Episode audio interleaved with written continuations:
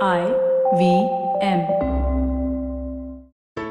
There's a quick survey to fill out on ivmpodcast.com slash survey. It lets us know a little bit more about who's listening to us. And you know what? We're going to do a few prizes. So, I mean, like, we'll do a random drawing of like maybe 10 people and we'll send you all some swag. Remember, that's ivmpodcast.com slash survey where you can fill out the survey. It's story time! இலக்கிய படைப்பாளிகள் பல பேர் ஒன்னா சேர்ந்து படைச்ச ஒரு இலக்கியம் வெற்றி அடைஞ்சிச்சான்னு இந்த கதையில பார்க்கலாம். இது வரைக்கும் நம்ம சேனலுக்கு சப்ஸ்கிரைப் பண்ணலைன்னா உடனே சப்ஸ்கிரைப் பண்ணி பக்கத்தில் இருக்கிற பெல் பட்டனை கிளிக் பண்ணுங்க. இந்த கதைகளை இப்போ நீங்கள் ஸ்டோரி டைம் தமிழ் யூடியூப் சேனல்லையும் ஐவிஎம் பாட்காஸ்ட் ஆப்லையும் மற்ற ஆடியோ தளங்களிலும் கேட்கலாம். ஸ்டோரி டைம் தமிழ் சேனலுக்காக உங்களுடன் ரவிசங்கர் பாலச்சந்திரன். ஒரு சின்ன விளம்பர இடைவேளைக்கு பிறகு கதையை கேட்கலாம். We face a hundred dilemmas every day while raising our children and nurturing our families.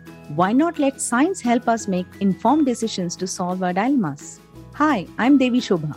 And I'm Meghna. We host Big Talk About Tiny Humans, where we will help you unpack challenges around parenting and your child's development. And more importantly, we will equip you with research backed strategies that you can readily act on. Tune in to our podcast every Wednesday on the IBM Podcasts app, website, or your favorite podcast platforms. வாங்க கதையை தொடர்ந்து கேட்கலாம். மரகதபுரின்னு ஒரு பெரிய நாடு இருந்துச்சு. அந்த நாட்டோட ராஜா பேரு மாணிக்கவர்மா. அவரு நீதி நேர்மை தவறாம ஆட்சி செஞ்சுக்கிட்டு இருந்தாரு. அவரோட அரசவையில புவியியல் வேதியியல் தாவரவியல்னு பல துறை விஞ்ஞானிகளும் இருந்தாங்க. இதை தவிர இலக்கிய துறையில ரொம்ப தேர்ந்த பண்டிதர்களும் நிறைய பேர் இருந்தாங்க. ஒரு நாள் ராஜா அரசவையில இருந்தப்போ தாவர இயல் விஞ்ஞானி எழுந்திருச்சு. அவரு புதுசா கண்டுபிடிச்சிருக்கிற பருத்தி இழைகளை பத்தி ரொம்ப விரிவா பேசினாரு. அவரோட புதிய கண்டுபிடிப்பை பத்தி ராஜா ரொம்ப ஆர்வமா கேட்கறத அங்க இருந்த எல்லாருமே கவனிச்சாங்க. இதை எல்லாத்தையும் அங்க இருந்த ஒரு இலக்கிய படைப்பாளியும் கவனிச்சுக்கிட்டு இருந்தாரு. உடனே அவருக்கு ஒரு யோசனை வந்துச்சு. இத சரியான ஒரு வாய்ப்பா பயன்படுத்திக்கிட்டு ராஜாவோட கொஞ்சம் நெருக்கம் காட்ட முடியுமா? அப்படின்னு அவர் யோசிச்சாரு. பருத்தி இழைகளை பத்தி தாவர இயல் விஞ்ஞானி சொன்னதை எல்லாத்தையும் உடனடியா அவர் குறிப்பெடுத்து அந்த வார்த்தைகளை எல்லாம் பயன்படுத்தி ராஜாவை பத்தி அவர் ஒரு கவிதை எழுதினாரு.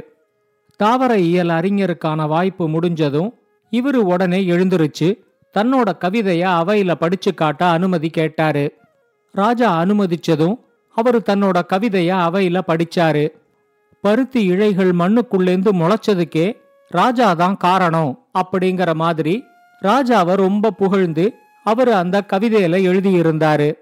ராஜாவும் அந்த அவையில இருந்த மத்தவங்களும் அந்த கவிதைய ரொம்பவே புகழ்ந்தாங்க. ஆனா முதலமைச்சருக்கு அந்த கவிதை பிடிக்கலங்கிறது அவரோட முகத்திலேந்தே தெரிஞ்சிச்சு. ஆனா பருத்தி இழைகளை வச்சு ராஜாவை ஒரு இலக்கிய படைப்பாளி புகழ்ந்தது ராஜாவுக்கு வேற ஒரு யோசனைய கொடுத்துச்சு. இந்த அரசவையில நிறைய விஞ்ஞானிகளும் இலக்கிய படைப்பாளிகளும் இருக்காங்க. இவங்க எல்லாரும் இதுவரைக்கும் தனித்தனியா தான் எதையாவது செஞ்சுகிட்டு இருந்தாங்க. தனியாவே ஒரு தாவர இயல் விஞ்ஞானியால புதிய பருத்தி இழைகளை கண்டுபிடிக்க முடிஞ்சுது. இந்த அறிவியல் அறிஞர்கள் எல்லாரும் கூட்டா சேர்ந்து ஏதாவது ஒரு புதிய பொருளை கண்டுபிடிச்சா அது ரொம்ப மதிப்பு வாய்ந்ததா இருக்கும். அதே மாதிரி ஒரு தனி இலக்கிய படைப்பாளி பருத்தி இழைகளை வச்சு என்ன புகழ்ந்து பாடினாரு. எல்லா இலக்கியவாதிகளும் சேர்ந்து கூட்டா என்ன புகழ்ந்து பாடினா அது ஒரு பெரிய காவியமா வர்றதுக்கான வாய்ப்பு இருக்கு.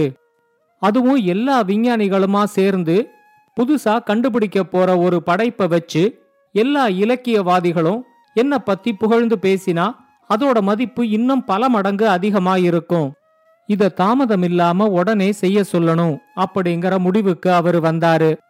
அவரு உடனே அரசவையில இருக்கிற எல்லா விஞ்ஞானிகளையும் எழுந்திருச்சு நிக்க சொன்னாரு.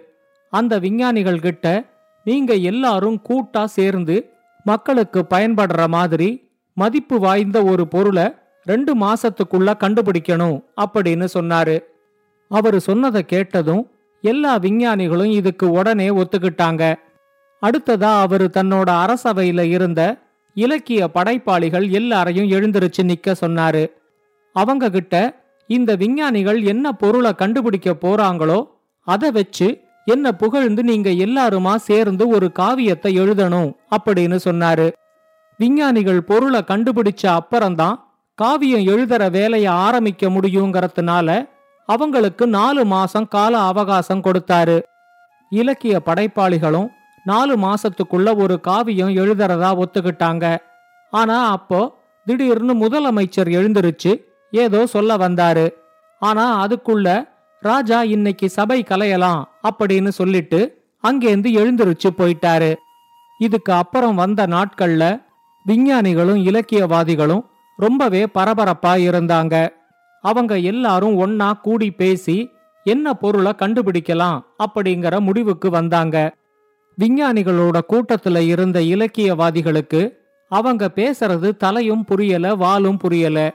ஆனாலும் அவங்க கண்டுபிடிக்க போற பொருளை வச்சு ஒரு இலக்கியம் எழுதியே ஆகணுங்கிறதுனால அவங்களும் அந்த கூட்டத்துல உக்காந்துகிட்டு விஞ்ஞானிகள் பேசுறத எல்லாம் குறிப்பெடுத்துக்கிட்டு இருந்தாங்க. ரெண்டு மாச முடிவுல விஞ்ஞானிகள் எல்லாருமா சேர்ந்து மக்களுக்கு நல்லா பயன்படுற மாதிரி ஒரு அருமையான பொருளை கண்டுபிடிச்சாங்க. அவங்க கண்டுபிடிச்ச பொருளை அரசவையில கொண்டு வந்து அவங்க காட்டினப்போ ராஜாவுக்கு அது ரொம்பவே பிடிச்சு போச்சு. அவர் எல்லா விஞ்ஞானிகளையும் ரொம்பவே பாராட்டினாரு. இப்ப ராஜாவோட எதிர்பார்ப்பு விஞ்ஞானிகள் மேலேந்து இலக்கியவாதிகள் மேல மாறிடுச்சு. இலக்கியவாதிகளுக்கு இன்னும் ரெண்டு மாசம்தான் கால அவகாசம் இருந்துச்சு.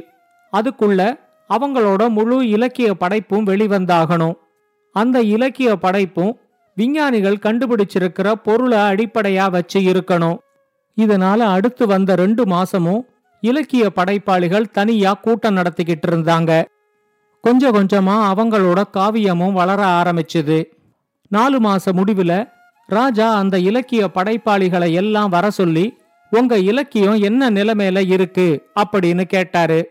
இன்னும் ரெண்டு நாளைக்குள்ள நாங்க எழுதின இலக்கியத்தை கொண்டு வந்து அரசவையில படிச்சு காட்டுறோம் அப்படின்னு அவங்களும் சொன்னாங்க. ஒரு புதிய கண்டுபிடிப்பை வச்சு தன்னை பத்தி புகழ்ந்து அவங்க ஒரு பெரிய இலக்கியத்தை படிக்க போறத ராஜா ஒரு பெரிய விழாவா கொண்டாடலான்னு முடிவு பண்ணாரு. அரசவையில இடம் பத்தாதுங்கிறதுனால ஒரு பெரிய மைதானத்துல அந்த கூட்டத்தை ஏற்பாடு செஞ்சு பொதுமக்களும் அதுல கலந்துக்கலாம் அப்படின்னு சொல்லி இருந்தாரு இது தெரிஞ்சதும் இலக்கிய படைப்பாளிகளுக்கெல்லாம் ஒரு பக்கம் சந்தோஷமாவும் இன்னொரு பக்கம் படபடப்பாவும் இருந்துச்சு. ராஜா ஏற்பாடு செஞ்சிருந்த கூட்டத்துக்கு ஏராளமான பொதுமக்கள் வந்திருந்தாங்க. அவ்வளவு பொதுமக்களுக்கு நடுவுல இலக்கிய படைப்பாளிகள் எல்லாரும் தன்னை புகழ்ந்து பேச போறத நினைச்சு ராஜா ரொம்ப பெருமையோட காத்துக்கிட்டு இருந்தாரு. இலக்கிய படைப்பாளிகள் அவங்களோட படைப்ப பொதுமக்களுக்கு முன்னாடி படிச்சு காட்டும்போது அதுக்கு பொதுமக்கள் கிட்டேந்து போதிய அளவுக்கு வரவேற்பு இல்ல. ராஜா எதிர்பார்த்த மாதிரியும் அந்த இலக்கிய படைப்பு இல்ல. கூட்டம் ஆரம்பிச்ச கொஞ்ச நேரத்துக்குள்ளேயே பொதுமக்கள் எல்லாரும் கலைஞ்சு போறத ராஜா கவனிச்சுக்கிட்டே தான் இருந்தாரு. கொஞ்ச நேரத்துக்கு மேல ராஜாவாலையும் அங்க உட்கார முடியல. அவர் இலக்கிய படைப்பாளிகள் கிட்ட போதும் நீங்க படிச்சது அப்படின்னு சொல்லிட்டு எழுந்திருச்சு அரண்மனைக்கு போயிட்டாரு. ராஜா இப்படி செஞ்சது இலக்கிய படைப்பாளிகளுக்கும் ரொம்ப ஏமாற்றமா போயிடுச்சு. ராஜாவுக்கும் இந்த நிகழ்வு ரொம்ப ஏமாற்றத்தை கொடுத்துச்சு. அன்னைக்கு சாயங்காலம் ராஜா அரண்மனையோட நந்தவனத்துல நடைப்பயிற்சியில இருக்கும்போது அவரை பார்க்கறதுக்காக முதலமைச்சர் வந்திருந்தாரு. இந்த இலக்கிய படைப்பை பத்தி ராஜாவா ஏதாவது பேச்ச தொடங்கட்டும் அப்படிங்கறதுக்காக முதலமைச்சர் கொஞ்ச நேரத்துக்கு காத்துக்கிட்டு இருந்து வேற வேற விஷயங்களை பேசிக்கிட்டு இருந்தாரு. அப்ப ராஜா அவர்கிட்ட தன்னோட ஆதங்கத்தை சொன்னாரு. இவ்வளவு சிறந்த விஞ்ஞானிகளும் நல்ல இலக்கிய படைப்பாளிகளும் சேர்ந்து கூட ஒரு அழகான காவியத்தை அவங்களால எழுத முடியலையே. சிதறி விழுந்த பொருட்களை எல்லாம் எடுத்து ஒரு மூட்டையா சேர்த்து கட்டின மாதிரி ஒரு இலக்கியத்தை எழுதி வச்சிருக்காங்க அப்படின்னு சொன்னாரு. இதுக்காகவே காத்துக்கிட்டு இருந்த மாதிரி முதலமைச்சர் அவர்கிட்ட சொன்னாரு. நாலு மாசம் முன்னாடி இத பத்தின விவாதம் வந்த அன்னைக்கே இந்த கருத்தை சொல்றதுக்காகத்தான் நான் எழுந்திருச்சேன். ஆனா அதுக்குள்ள நீங்க சபை கலையலாம் அப்படின்னு சொல்லிட்டு கிளம்பிட்டீங்க. இலக்கியம்ங்கிறது வேற விஞ்ஞானம்ங்கிறது வேற. நல்ல கற்பனையும் தனி திறமையும் இருந்தா மட்டும்தான் இலக்கியத்தை எழுத முடியும். காளிதாசன் மாதிரியோ வால்மீகி மாதிரியோ மத்தவங்களால காவியங்களை எழுதிட முடியாது. ஆனா விஞ்ஞானம் அப்படி இல்ல. ஒரு விஞ்ஞானி ஒரு பொருளை கண்டுபிடிக்கலன்னா கூட கொஞ்ச நாள் கழிச்சு வேற ஒரு விஞ்ஞானி அதே பொருளை கண்டுபிடிக்க போறாரு. விஞ்ஞானிகள் எல்லாருமா சேர்ந்து மக்களுக்கு பயன்படுற மாதிரி ஒரு பொருளை கண்டுபிடிக்கணும் அப்படின்னு நீங்க சொன்ன வரைக்கும் சரி. ஆனா இலக்கிய படைப்பாளிகள் எல்லாரும் ஒன்று சேர்ந்து உங்களை பத்தி ஒரு காவியத்தை எழுதணும் அப்படின்னு நீங்க நினைச்சதுதான் தப்பு. ஒவ்வொரு இலக்கிய படைப்பாளிகளுக்கும் கற்பனையும் தனி திறமையும் வேறுபடும். ஒருத்தரோட கற்பனை மாதிரி இன்னொருத்தரோட கற்பனை இருக்காது. அதனாலதான் இவங்க எல்லாருமா சேர்ந்து படைச்ச ஒரு இலக்கிய படைப்பு சிதறின பொருட்களை எல்லாம் எடுத்து மூட்டையா கட்டின மாதிரி ஆயிடுச்சு. நீங்க இந்த முயற்சியே எடுத்திருக்க வேண்டாம். அப்படியே முயற்சி எடுத்திருந்தா கூட அதை அரசவையோட நிறுத்தி இருக்கலாம். பொதுமக்கள் வரைக்கும் இதை கொண்டு போயிருக்க வேண்டாம் அப்படின்னு சொன்னாரு. இப்ப ராஜாவுக்கும் தன்னோட தவறு நல்லாவே புரிஞ்சுது. இலக்கிய படைப்பாளிகள் பொதுமக்களுக்கு முன்னாடி தன்னை புகழ்ந்து பேசணும் அப்படின்னு நினைச்ச பேராசை தான் நடந்த அவமானத்துக்கு காரணம் அப்படின்னு அவரு புரிஞ்சுகிட்டாரு. அதுக்கு அப்புறம் அவர் இலக்கிய படைப்பாளிகளை ஒன்னா சேர்த்து கூட்டு படைப்பா ஒரு இலக்கியத்தை எழுதுற முயற்சியை எடுக்கவே இல்லை.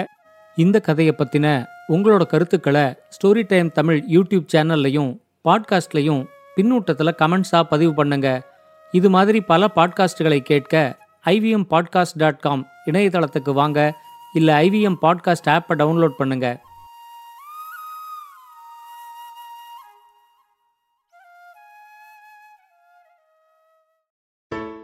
Hello, hello, hello. It's been another great week on the IVM Podcast Network.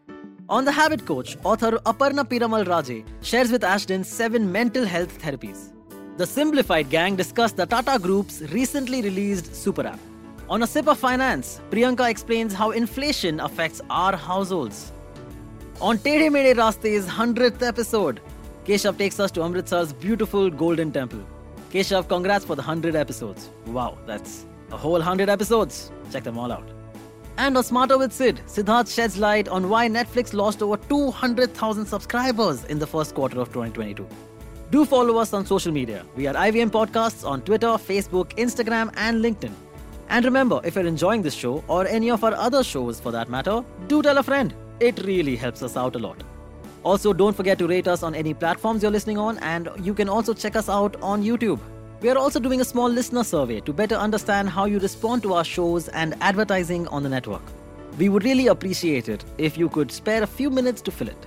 It helps us build better shows for you. And finally, we would like to thank our sponsors this week SBI Life Insurance, India Water Portal, and Jupiter, a digital banking app. ఇన్వెస్ట్మెంట్లు మరియు ఇన్సూరెన్స్ల గురించి మాట్లాడే వ్యక్తులతో నిండిన గదిలో మిమ్మల్ని మీరు కనుగొన్నారా మీ డబ్బును తెలివిగా ఎలా ఖర్చు చేయాలో కూడా మీరు అర్థం చేసుకోవాలనుకుంటున్నారా అప్పుడు మీరు సరైన చోటికే వచ్చారు ఎస్బీఐ లైఫ్ అందిస్తున్న వన్ సిప్ ఫైనాన్స్కు స్వాగతం మహిళలకు ప్రత్యేకమైన పాడ్కాస్ట్. ఇక్కడ మనం పద్నాలుగు సంవత్సరాలకు పైగా పరిశ్రమలో ఉన్న ఫైనాన్స్ నిపుణురాలు ప్రియాంక ఆశ్చర్యతో కష్టతరమైన ఆర్థిక విషయాలను సరళమైన మరియు సూటి ఎపిసోడ్లుగా విభజిస్తాము.